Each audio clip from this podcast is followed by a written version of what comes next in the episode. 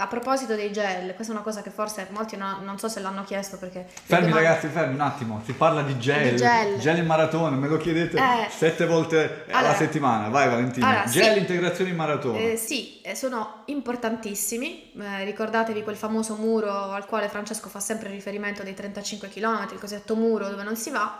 Importantissimi, però eh, ricordatevi che devono essere isotonici, quindi non molto concentrati e soprattutto quando li scegliete, prima di provarli direttamente in gara, fatelo anche nell'allenamento, perché spesso e volentieri quei gel danno una sorta di movimentazione intestinale che può causare fastidi, crampi addominali, oltre al fatto che anche il gusto ne risente. E intervengo, perdonami Valentina, in questo e lo consiglio spesso, specialmente quando facciamo gli ultimi lunghissimi, prima della maratona. Lì dobbiamo andare a simulare la gara in tutto e per tutto, non dico chiaramente nell'orario perché poi significa finire a mezzogiorno se ci alleniamo ad orario gara, però veramente fare tutto ciò che andremo a fare in maratona. Quindi la simulazione, anche dal punto di vista dell'integrazione, è fondamentale.